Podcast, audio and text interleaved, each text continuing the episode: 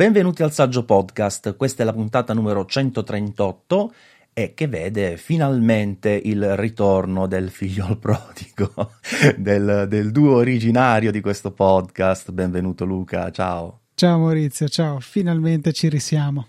Dove te ne sei andato? Veramente tante puntate, non Guarda, ci sei stato. Cioè, e, e, mi rendo conto che facciamo periodicamente questa puntata. Io sparisco per un po', poi torno dove sei stato, ah, bello, bello, e poi ricominciamo da capo. Eh, niente, diventa difficile trovarsi, poi io e te tendenzialmente verso l'estate abbiamo delle, degli orari un po' incompatibili. Questa volta ce lo siamo presi come impegno, tu hai fatto uno sforzo, io ho fatto uno sforzo ed eccoci qua. Ci siamo incontrati a metà.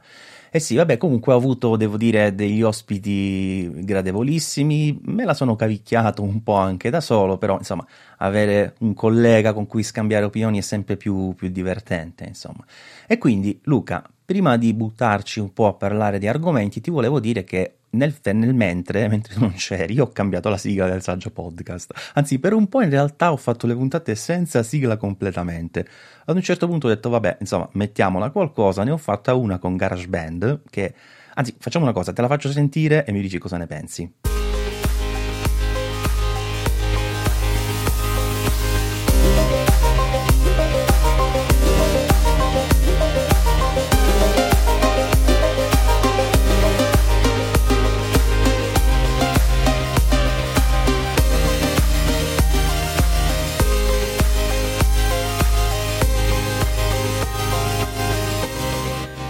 Devo dire che mi piace molto, è un po' lunga, forse un po' troppo lunga, però bella bella.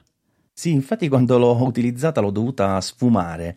Una cosa seria, molto seria, non si può prendere sotto gamba. che sono tutti questi? Sto notando che hai nell'arsenale qualcosa di nuovo. Eh, eh? sì, ho dei jingle sempre sotto mano, quindi stai attento Maurizio perché potremmo trasformarci in Easy Apple. Eh, immagino, immagino. No, in effetti concordo con te, è troppo lunga e infatti quando l'ho utilizzata però una sola volta l'ho dovuta sfumare, che è una cosa che di base non mi piace, quindi non lo so, poi questa cosa della sigla rimane un po' in sospeso, chissà magari ne, ne cambieremo un'altra versione ancora.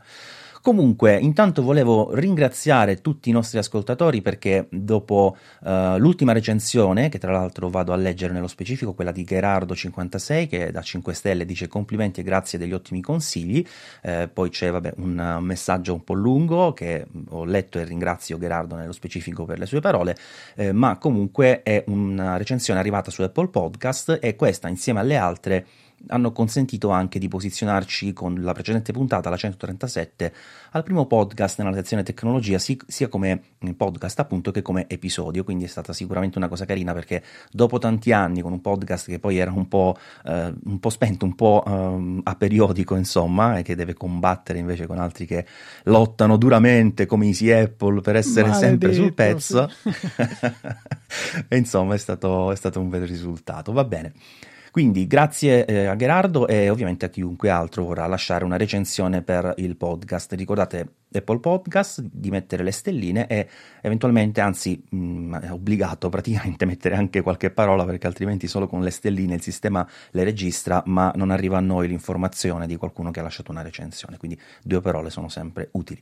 Ma andiamo a noi. Allora, ehm, non saprei da dove iniziare, Luca, perché non parliamo da così tanto tempo che io non so cosa ne pensi di nulla. Per esempio, Stage Manager in iPadOS 16, che ne pensi?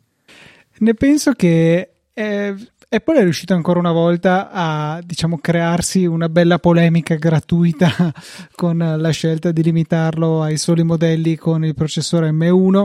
Eh, forse c'è un perché tecnico, non, non, ho neanche voglia francamente di stare a discuterlo, però di sicuro c'è stato eh, secondo me qualche fallimento della comunicazione, nel senso eh, anche fosse solo in termini di tempismo sbagliato, è riuscita a far innervosire più di qualcuno, siamo sempre stati lì a dire eh, però questi processori sono troppo potenti per, per eh, gli iPad, non, non, non hanno modo di sfruttarlo, ecco quindi che ci danno modo di sfruttarlo, richiedono gli ultimi processori e comunque ci arrabbiamo lo stesso perché quelli precedenti a quanto pare erano insufficienti. Quindi... Infatti io volevo fare l'avvocato del diavolo qui e dire esattamente quello che hai detto tu, ma siccome l'hai fatto per Apple, eh, effettivamente non c'è bisogno che lo ripeta anch'io, cioè eh, io stesso anche nei video avevo detto vabbè, ma datemi qualcosa che sia esclusiva di M1 e io lo ricompro un iPad con M1, cosa che ho fatto per inciso, quindi uh, ho tenuto fede diciamo alle mie parole. Io credo che eh, qui la differenza, cioè quello che ha dato un po' fastidio, non è soltanto il fatto che ci sia la funzione in più per M1, perché eh, appunto fosse fin qui il discorso sarebbe stato abbastanza comprensibile.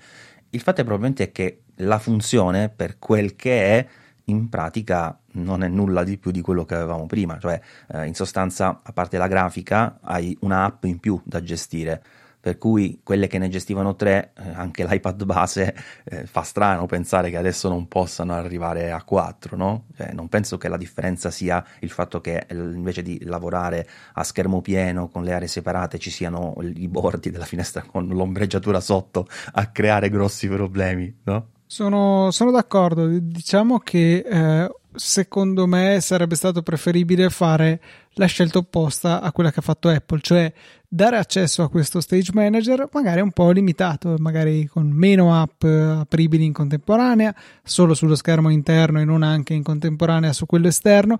Insomma, eh, rendere conto del fatto che sicuramente altri modelli hanno un processore meno robusto al proprio interno, ma non comunque un catorcio. Voglio dire, eh, più di qualcuno ha ricordato che la 12 presente in alcuni, anzi la 12Z presente in alcuni eh, iPad Pro era lo stesso processore che era stato inserito nel um, Mac Mini Developer Transition Kit, insomma quello che eh, è stato reso disponibile agli sviluppatori prima del lancio dei primi modelli con M1, con Apple Silicon, per aiutarli a migrare, a rendere disponibili le proprie applicazioni anche sulla nuova architettura. Quindi erano andati ad alimentare un sistema operativo come macOS che del multitasking qualcosa ne sa, ecco, qualcosa che... Ma sai che quello forse nuovo. aveva 6 GB, eh, 6 sì, 6, ho preso questo numero, 16 GB di RAM? Che, che, non fosse lì magari sì, la ecco, grande differenza. Però cioè, so per certo che anche i vari modelli di M1 non hanno tutti lo stesso quantitativo di RAM, cioè credo che esistano degli M1 con meno RAM dei più spinti a 12Z sì, o dicono sì, assolutamente sì. Ecco. Tra l'altro l'iPad Air base, quello con 64 GB di memoria interna, non supporta la memoria virtuale che loro hanno scritto essere un prerequisito per uh, Stage Manager, però poi nella pagina del, di quel modello c'è scritto questo non supporta la memoria virtuale, però funziona, perché ce l'ho e l'ho provato, quindi evidentemente qualcosa, qualcosa non quadra, ecco, quello sicuramente sì. Difatti hanno poi scovato nel codice di, di iPadOS 16, eh, credo fosse stata 925 Mac, un toggle, insomma comunque una, un flag per poter attivare volendo Stage Manager su qualsiasi iPad. Ovviamente per farlo sul dispositivo fisico dovrebbe essere jailbreakato, cosa che al momento non è assolutamente possibile, però loro lo hanno eh, fatto tramite mm, Xcode, tramite le funzioni insomma di eh, virtualizzazione. Come si chiamano quelle che ti consentono di vedere i dispositivi? Il simulatore. Il simulatore, bravissimo. E, e, addirittura hanno visto come funzionava sull'iPad mini, che ovviamente insomma, fa un po' ridere considerando le dimensioni dello schermo, ma ecco, tecnicamente eh, sarebbe assolutamente assolutamente possibile. Apple c'ha sempre questa fissazione eh, che usa anche un po' come scudo di dire eh, ma sai eh, non garantisce la migliore performance che noi volevamo sì. offrire con scappellamento a destra o a sinistra la, la performance No, se... Nel frattempo hai visto Johnny Ive? Ah, scusa, io stavo già cambiando argomento, vai. No, solo per concludere, appunto, rispetto ad avere, diciamo, la semplicità massima, cioè dire M1, stage manager sì, precedenti, stage manager no avrei preferito piuttosto appunto come dicevo introdurre tutti i stage man- tutti insomma mh, i dispositivi più recenti stage manager sì. M1 più funzioni più potenza più applicazioni gestibili in contemporanea A12Z qualcosa di meno e avanti così insomma.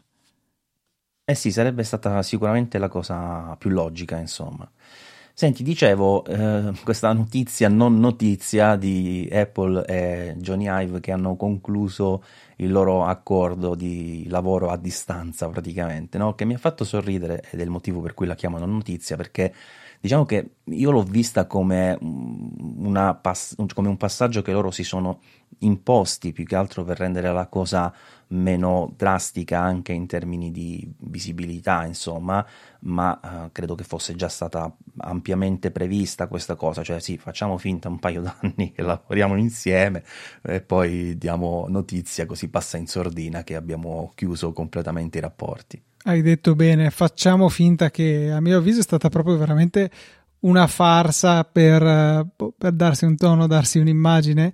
Eh, di sicuro non c'è stata mai un, una vera collaborazione dietro, insomma, eh, non vedo ecco, le contaminazioni di Johnny Ive nel, eh, in quello che ha fatto Apple dopo che si sono salutati.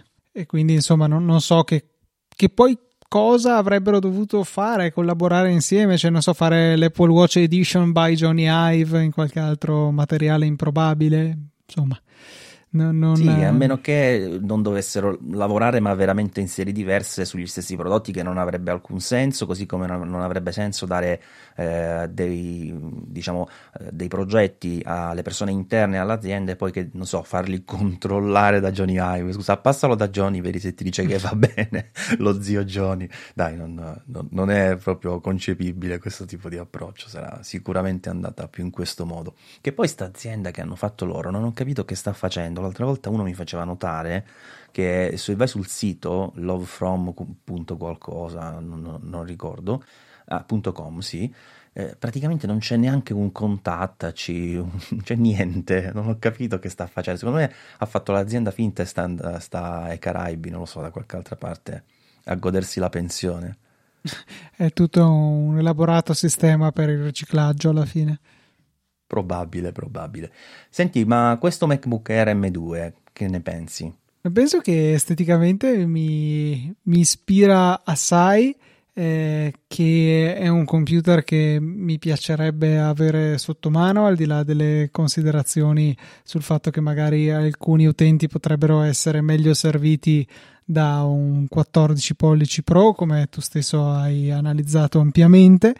E Devo, vorrei tanto vederne uno dal vivo, ecco, insomma, e oltretutto in questo periodo con tutte le difficoltà di consegna, di componentistica, apparecchi vari che, che c'è adesso, eh, non so se sarà semplice, ecco, vederlo nei negozi, ho l'impressione che sarà un tutto esaurito per un po', eh, però mi incuriosisce anche quello che è emerso ultimamente riguardo al fatto che sembra che abbia un sistema di raffreddamento migliorato.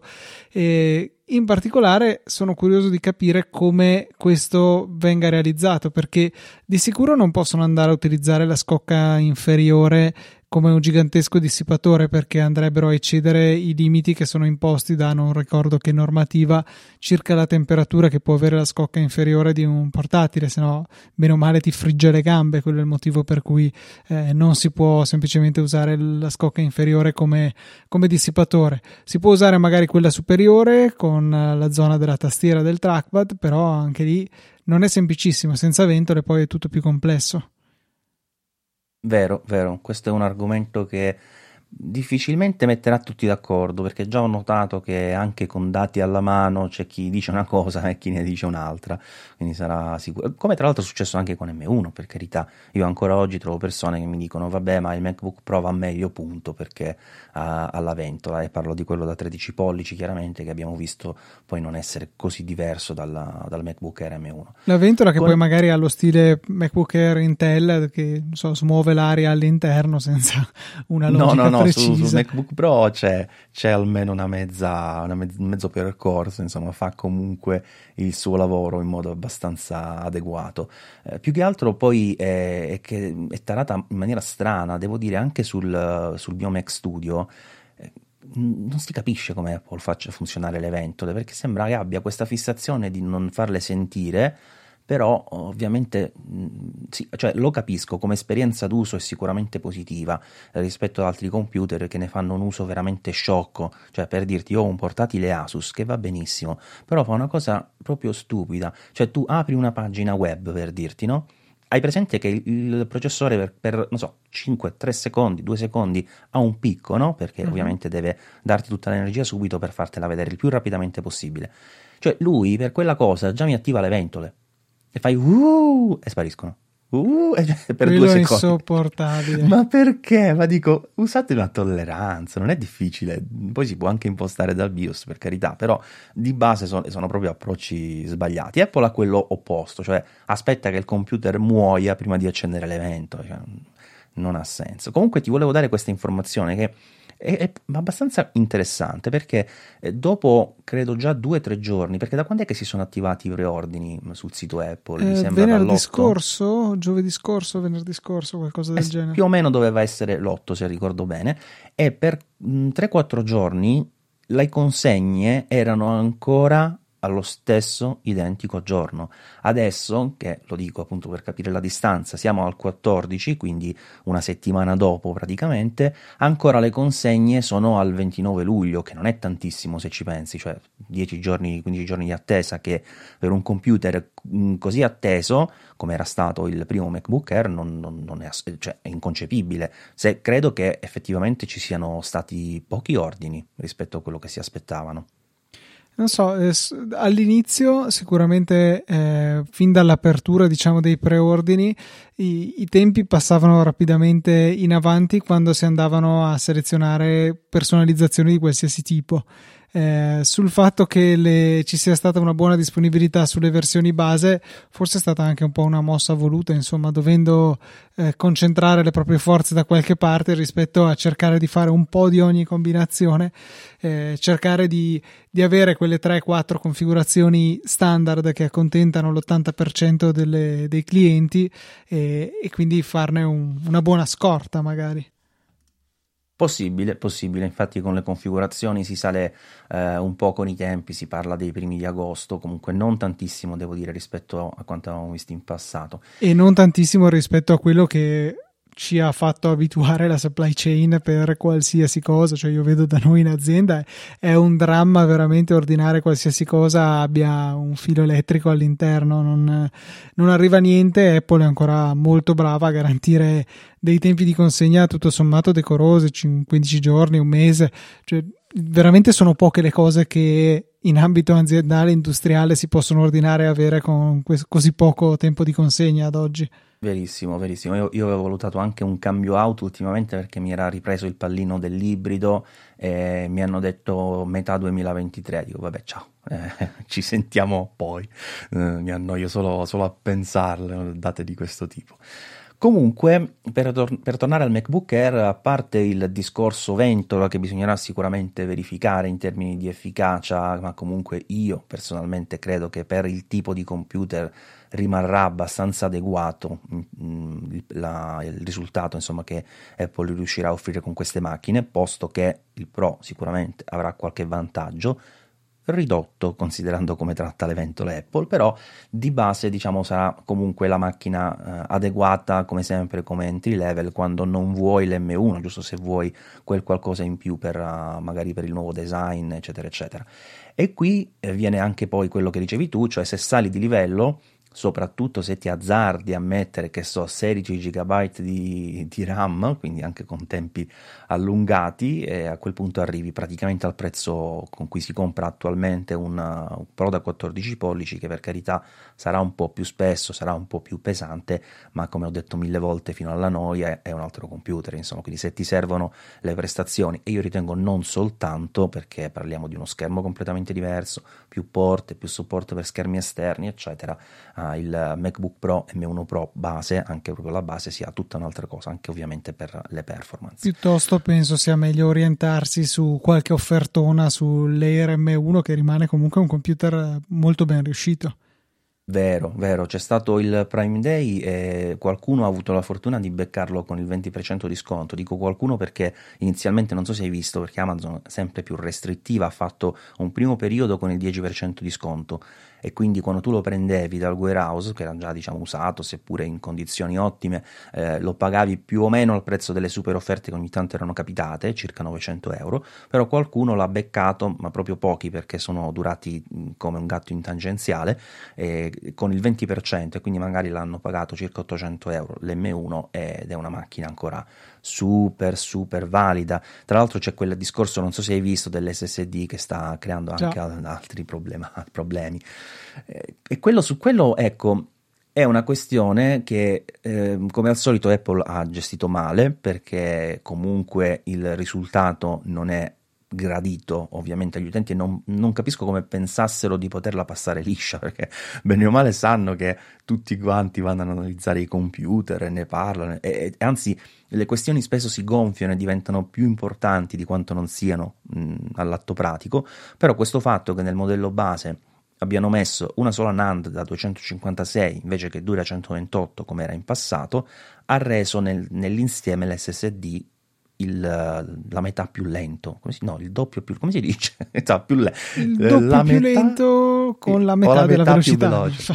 Insomma, veramente non so come dirlo, ma il succo penso che si sia capito.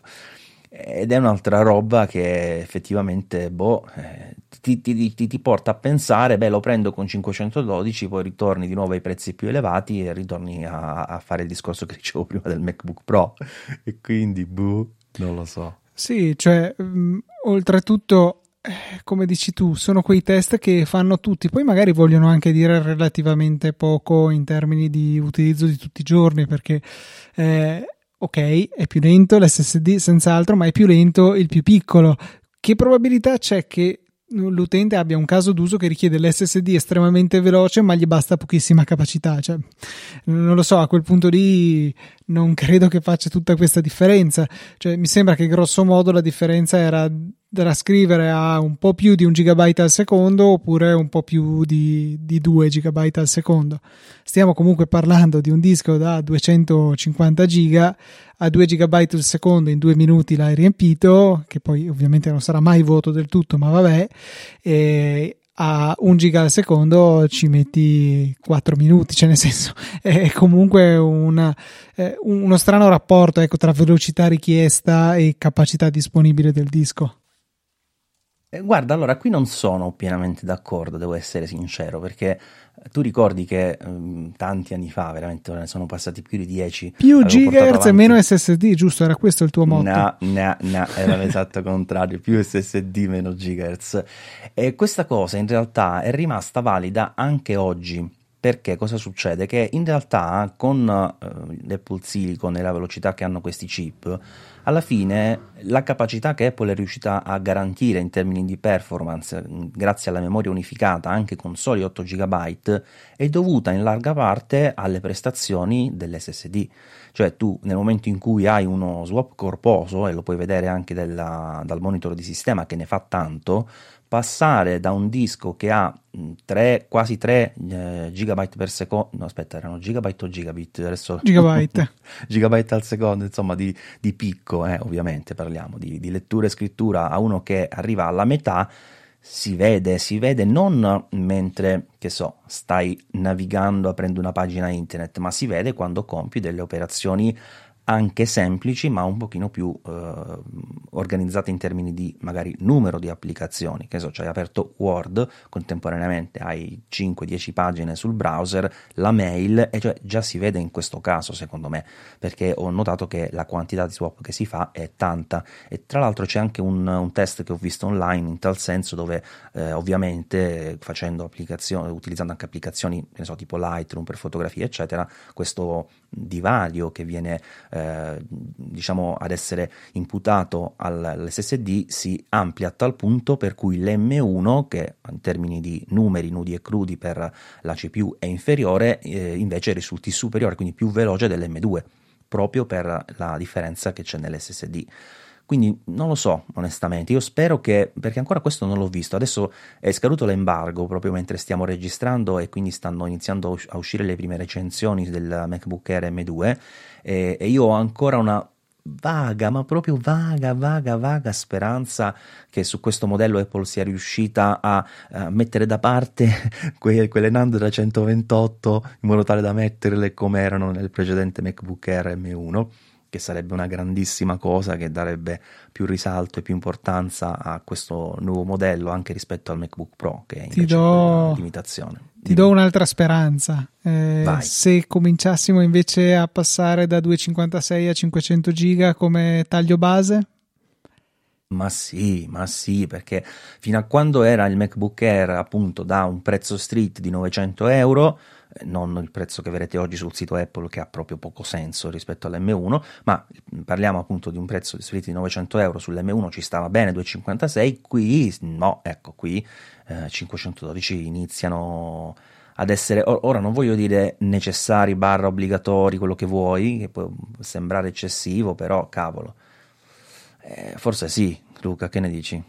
Secondo me hanno, stanno un po' esagerando, ecco, poi il cambio non ci aiuta perché adesso stiamo arrivando veramente alla parità tra euro e dollaro e quindi questi prezzi in salita così eh, rendono comunque psicologicamente più difficile accettare questi compromessi. Poi, come tutte le volte, noi facciamo questo discorso, poi tracchete che andiamo a comprarlo, tracchete che tutto il mondo lo compra, però insomma, sempre storcendo il naso.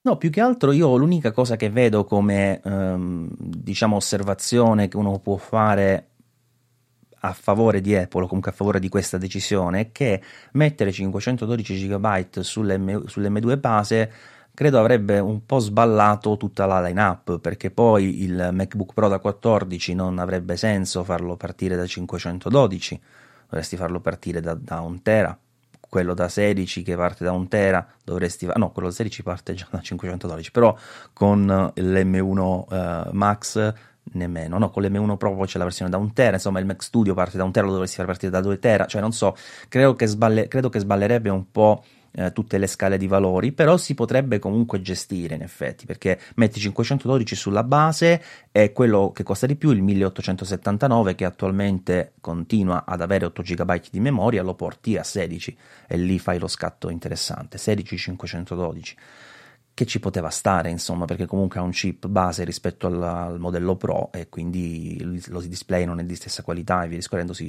giustificherebbe anche in una lineup eh, completa come quella attuale, insomma, non lo so. Sta diventando, anche se in maniera molto meno ridicola naturalmente, qualcosa di simile a quello che avevamo visto con iOS, dove abbiamo avuto necessità di davvero tanti modelli e tante lamentele per abbandonare i 16 giga di taglio base che erano ridicoli. Quando avevi finito di configurare l'iPhone, ti veniva fuori benvenuto, compariva la prima volta la home screen e avevi già l'avviso memoria piena. Eh, adesso fortunatamente non è più così, abbiamo dei tagli base molto più sensati, dei 128 che secondo me sono più che utilizzabili. Io da due anni l'iPhone 12 Pro da 128 giga, f- avendo fatto un passo indietro dal 10S dove ne avevo 256 e ci sto senza nessun problema grazie alla libreria foto di iCloud. E quindi ecco, vedere magari un Mac dove oltre alle foto e ai video e alle app e anche altro tipo di dati che vanno a occupare tanto spazio, ecco, vedere un pochettino più di generosità secondo me sarebbe gradito. Poi in realtà, come sempre, sono io, sono un utente comunque diciamo superiore all'utilizzatore medio. E però ecco io ne sentirei la necessità e anche se Apple dirà vabbè allora ti compri un bel MacBook Pro con il disco da 8 tera e sei tranquillo eh sì, ci lasci un paio di reni e probabilmente, forse, non sono sicuro, riesci a comprarlo. Ci sono tante auto usate che prendi con un costo con inferiore. Sì. sì, sì, è verissimo.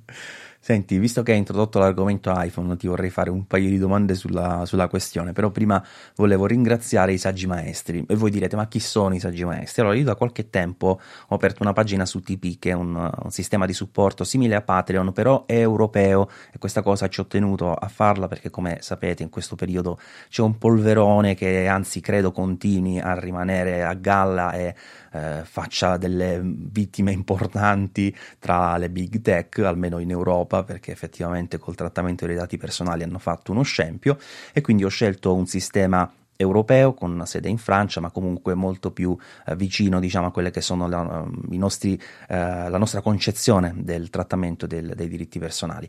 E quindi eh, vi volevo ringraziare questi saggi maestri che, eh, congiungo al discorso, sono i supporter, i donatori più importanti su questa piattaforma, il cui link trovate nelle note di ogni episodio e sono nello specifico Seprim, Matteo, Roberto Dorta, Stefano Ferri, Jack Spoon, Gianluca, Pierpaolo, Gabriele, Fausto Marzo, Paola Bellini e Piero. Grazie ovviamente per il loro supporto, grazie per il vostro supporto che ci ascoltate. Se vorrete ovviamente aggiungervi a questa uh, schiera di supporter uh, molto molto, beh, come dire, uh, contenti di ascoltare il nostro lavoro, di vedere i nostri video, di leggere i nostri articoli, ovviamente ci farà molto molto piacere. Luca, iPhone, iPhone perché ti devo dire una cosa che mi ha fatto troppo ridere.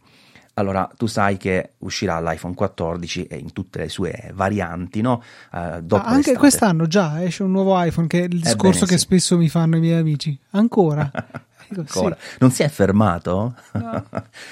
esce, esce, esce. Comunque, a parte questo, cosa succede? Che di norma, e questo ormai l'ho digerito, quando arriviamo più o meno a, diciamo, un mese, due prima dell'uscita del nuovo iPhone, già si parla del successivo non mi stupisco più, è successo tante volte, è successo già anche in questo caso, cioè già si parla di iPhone 15 e, e questa cosa insomma ribadisco a me fa, fa un po' ridere però eh, l'ho vista così tante volte accadere che ormai ci ho fatto il callo mentre mi ha assolutamente spiazzato stamattina il titolo di un articolo che ho anche screenshottato, mamma che parola brutta, solo che non mi ricordo dove ho messo lo screenshot, era bellissimo, in cui si parlava dell'iPhone 16.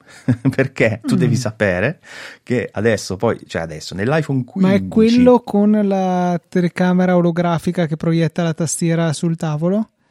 No, quello era, era l'iPhone 44SS2, quello ah, okay. segreto che non si è mai visto, era, un, era stato testato da Steve Jobs ma poi non l'ha mai messo in circolazione. No, parlavo di questo eh, iPhone 15 che dovrebbe avere nella versione Pro Max la fotocamera periscopica, quindi come esclusiva, ritornando ad avere un'esclusiva per i modelli Pro Max, ma che poi nell'iPhone 16 riportava da un articolo, non so, forse era proprio un'indiscrezione di Ming Chai Kuo, che pure quello non si ferma mai, dovrebbe rivedere invece la, la parificazione tra questi due modelli e quindi la, la periscopica arrivare anche sull'iPhone 16 liscio. Poi mi sono fermato un attimo, visto il mio iPhone 13, ho detto cavolo, tra tre versioni, cioè, stiamo parlando di una roba che succederà tra tre anni forse. Boh a un certo punto è gente che si diverte a lanciare i dadi e vedere che numero esce, voglio dire, eh, non lo so, magari hanno una griglia con tante possibilità, hanno una sorta di pendolino che gli agitano sopra e poi dove punta, allora quello è l'evoluzione dell'iPhone, cioè chiaramente stiamo parlando di, di solo fumo, non, non credo che ci sia nessuno che abbia una visibilità reale su così tanto nel futuro che sia disposto a spifferare qualcosa vari, alle varie testate di settore, insomma. È di sicuro qualcuno c'è, ma eh, non come dici tu, disposto poi a dare de- dei leak così evidenti, poi no? Perché voglio dire, quante persone facciamo finta che sia vero, quante persone in Apple saranno a conoscenza di questa cosa e quante persone saranno disposte effettivamente a dirlo ad un altro? Perché poi se si parla, non so, di 20 persone, cioè, poi trovare un nesso e una, un collegamento con una uh, potenziale fonte non è così difficile, insomma. Quindi, bah, no, infatti so. mi sembra un rischio assurdo per chiunque che veramente abbia queste, queste informazioni. Comunque, a parte tutto, iPhone 14 in arrivo, tu come la vedi? Non so se hai seguito questo nuovo notch che poi in realtà non si potrà più chiamare notch perché ha una forma diversa, sembra una I di un iPhone, eh, boh, solo sui Pro, poi niente mini, versione Max del, del liscio, prezzi in salita. Prezzi in salita, eh, quello eh, te lo puoi sempre giocare, eh, soprattutto adesso. Eh, diciamo che a me, pur non essendo il cliente tipo, dispiace il fatto che non si proceda a mantenere in vita il mini. Eh, tanti ne parlano, ma nessuno lo compra alla fine perché probabilmente è questo il vero motivo. Eh, so che l'ho fatto comprare a mia madre dopo che ha disintegrato il suo precedente 7 e devo dire che ne è rimasta molto soddisfatta. Ecco, voleva essere un po' il mio consiglio per i parenti non troppo tecno, tecnofili, ecco. E però ecco, andrà a scomparire, magari ci si potrà trovare qualche, qualche affarone sugli ultimi 13 mini. Oggi forse ne avevi segnalato uno sulle sagge offerte, anche se era un taglio un po' grosso, quindi forse non interessante per il cliente medio dell'iPhone mini. Però ecco, secondo me quello era un modello interessante e mi dispiace vederlo morire, insomma. Eh, per il resto, ti dico la verità, non sto neanche più di tanto dietro a tutti questi rumor, tutte queste indiscrezioni, perché poi, boh, non so, da un lato mi, mi sembra di rovinarmi la sorpresa, che è una cosa stupida da dire da parte di qualcuno che è non, chiaramente non parlo di Apple per lavoro, però lo faccio come un hobby molto strutturato, diciamola così, e quindi dovrei essere sempre lì pronto a digerire ogni notizia. Però sto, sto sviluppando una repulsione nei confronti di queste, di queste sparate sui nuovi iPhone che mi fanno passare la voglia, cioè io ogni sera mi scorro tutte le notizie nel mio feed, nei miei feed RSS e quando vedo iPhone 14 due punti mi rendo conto che non finisco neanche di leggere il titolo e salto a pie pari. Sì, ma in realtà non sono così diverso da te da questo punto di vista. Io eh, tutte queste notizie che, che vedo cioè, mi, mi, scorrono di lato per lo più perché ho questo canale, come ovviamente anche su, su Easy Apple con la Easy Chat, de, che abbiamo tra i tippers, insomma tra le persone che fanno parte de, de, del supporto. E comunque ovviamente c'è una, una community abbastanza attiva no? dove si, ci si scambiano informazioni eccetera. Quindi vedo tutte queste cose che mi passano davanti così come le vedo nei feed. Ma poi è così non approfondisco più di tanto se non quando mi capita magari di dover fare un video o una chiacchierata con qualcuno come in questo caso perché magari giusto viene, viene fuori qualche, così, qualche opinione. A tal proposito invece ti chiedevo un'altra cosa. Mm, relativamente ad iOS 16 hai dato un'occhiata a quelle che sono le novità in arrivo o addirittura l'hai provato, non lo so. No, addirittura l'hai provato, Maurizio, non esageriamo, insomma, non, non, mi arrischierei mai, ti dico la verità. E paradossalmente sono molto contento per una cosa stupidissima di cui abbiamo parlato una, nell'ultima, forse puntata di, di, di, iOS 16, cioè il fatto che Easy Apple 2022 introdurrà anche una applicazione contatti rinnovata. Sarà la novità più stupida, ma a me fa molto comodo perché avendo la doppia SIM sull'iPhone ho piacere di poter gestire dove accidenti vado a salvare un contatto, poterlo spostare, gestire i gruppi, queste cose qua eh, per me sono molto importanti e spero di poterne presto giovare. E poi io invece si... la odio questa cosa, lo sai? Perché? perché succede, hanno fatto un, un errore che è clamoroso in questa applicazione. Maurizio, allora, no, no, non rovinarmi la mia speranza per l'autunno.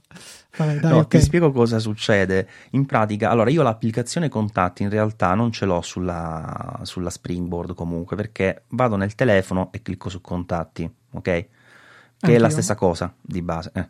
Però cosa succede? Siccome hanno messo una maschera, diciamo un livello eh, maggiore, quindi uno che è parent, insomma, di quello con tutta la lista no? aperta, uh-huh. perché adesso c'hai gli elenchi. Quando tu clicchi su quella lì, spesso, addirittura se ci clicchi con un doppio tap lo fai in automatico, ti trovi nella pagina appunto dell'elenco che ah, non ha la ah, ricerca. Okay. Okay, no, Quindi devi poi scegliere tutti e fare la ricerca. Ma che cavolo, è un tap in più, mi irrita in maniera imbarazzante. Cioè, non potevano mettere un campo di ricerca già nella pagina elenchi? Eh? Era quello, troppo difficile? Sì. Eh, poi ti saresti trovato di fronte, di fronte, alla questione: ma devo filtrare gli elenchi oppure cercare nel contenuto? Uh, mamma mia, no. no il dubbio non c'era, era chiaramente molto ironica la cosa. E poi non so di altre novità, sicuramente sono curioso di provare la nuova lock screen e vedere che possibilità di personalizzazione reale avrò, cosa, come potrò sfruttarlo. E, è molto bella. Sai, sai cosa mi sono accorto di una cosa? Praticamente stavo ascoltando proprio Easy Apple.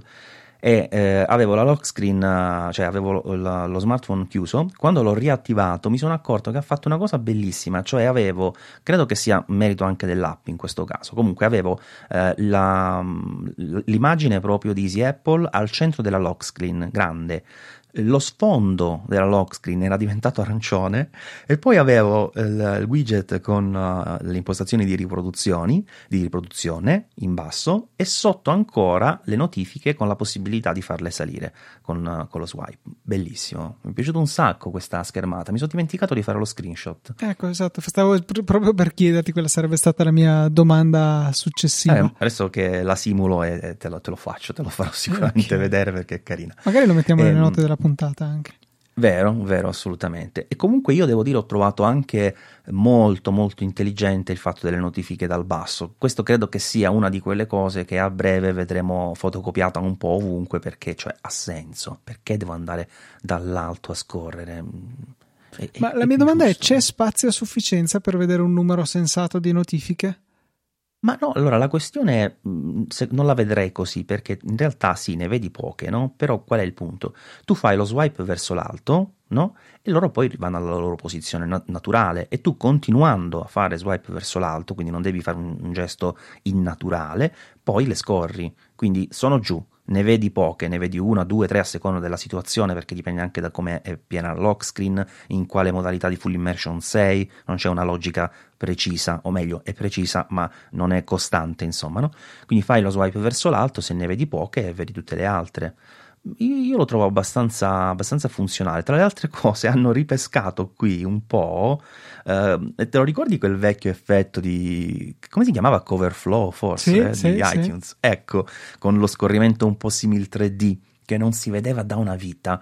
L'hanno rimesso qui un po' nella visualizzazione in basso, giusto nel primo swipe che fai per riportarle eh, tutte nella posizione tradizionale, le notifiche da giù a su, ed è molto carino secondo me, quindi devo dire un, un buon lavoro. Poi in realtà di widget al momento c'è, c'è, poca roba, quindi che vedi, che ne so, la batteria di, di AirPods e, e del, degli dispositivi connessi, eh, puoi vedere le previsioni del tempo, queste robe qui, non è che ci sono cose stravolgenti, però mh, sicuramente con il futuro la cosa diventerà ancora ancora più pratica. A me è piaciuta. Esatto, sì, è un, proprio una di quelle situazioni in cui c'è una grossa novità in iOS, che ne so, quando è stato supportato il multitasking in iPadOS, che per essere veramente una funzione utile deve esserci supporto da parte delle applicazioni, senza di quello boh, poco cambia e quindi di fatto o si è eh, inseriti in una serie di beta importante oppure bisogna attendere l'autunno e il rilascio ufficiale di iOS 16.